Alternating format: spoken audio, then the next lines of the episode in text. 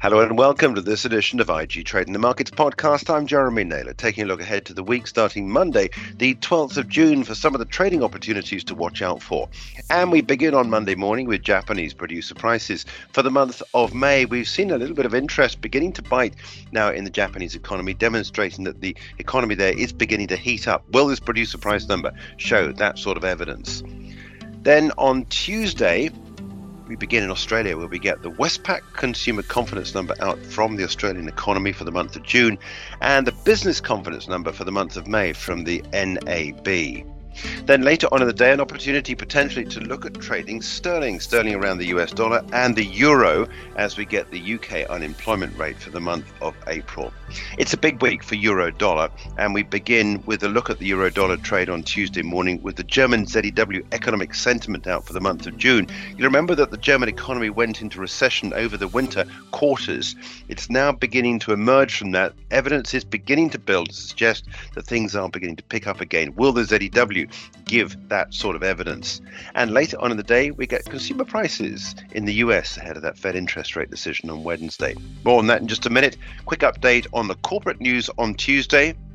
In the UK, we get Ashtead on full numbers, Bellway trading statement, and full figures as well from CMC Markets. We'll be discussing uh, those and more data out in the early morning call on Tuesday morning.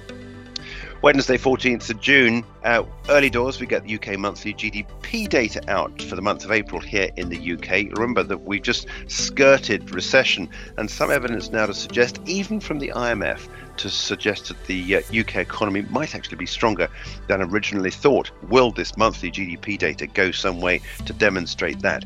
We've still got potentially 100 basis points upside to go on interest rates, according to the markets from the Bank of England. Now, that could uh, continue to uh, uh, give the impression that we are out of the woods, but I think this monthly data is likely to suggest that we continue just to bump along the bottom.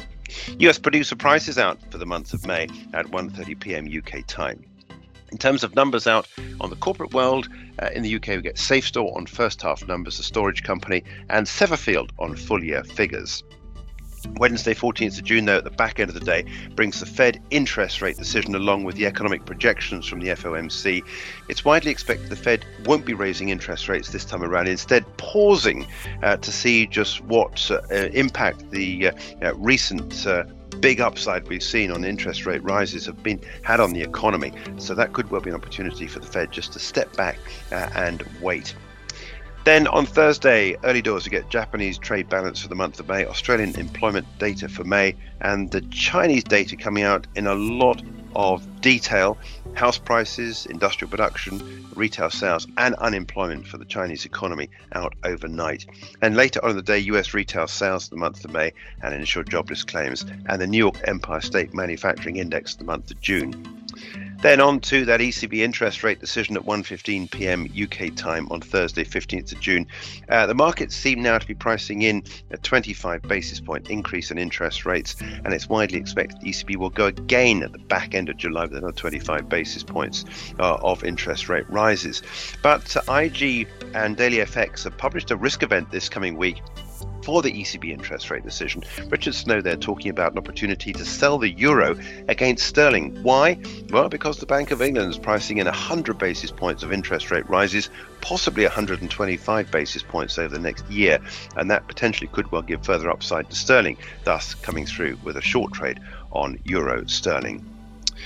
In amongst some of the uh, corporate data out on Thursday morning, uh, there's still yet to be confirmed a Boohoo first quarter trading statement, but it's certainly on the sheet that we've got Halfords full year numbers and Fuller Smith and Turner on its full year figures, and a trading statement as well out from Bunzl.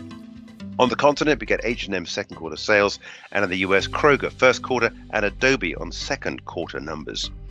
And then rounding off the week, we get the Bank of Japan interest rate decision, an opportunity potentially to look at what's happening with the uh, Japanese yen and the Nikkei 225.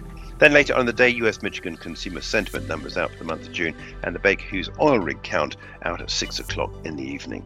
And uh, in terms of corporate news headlines, Tesco first quarter numbers. It's a trading statement for Tesco. Could be interesting to give an insight into what's happening in the UK supermarket business. And then rounding off the week, at the weekend, it's the EcoFin series of meetings. And that's it for our look ahead to the week starting Monday, June the 12th. Bye.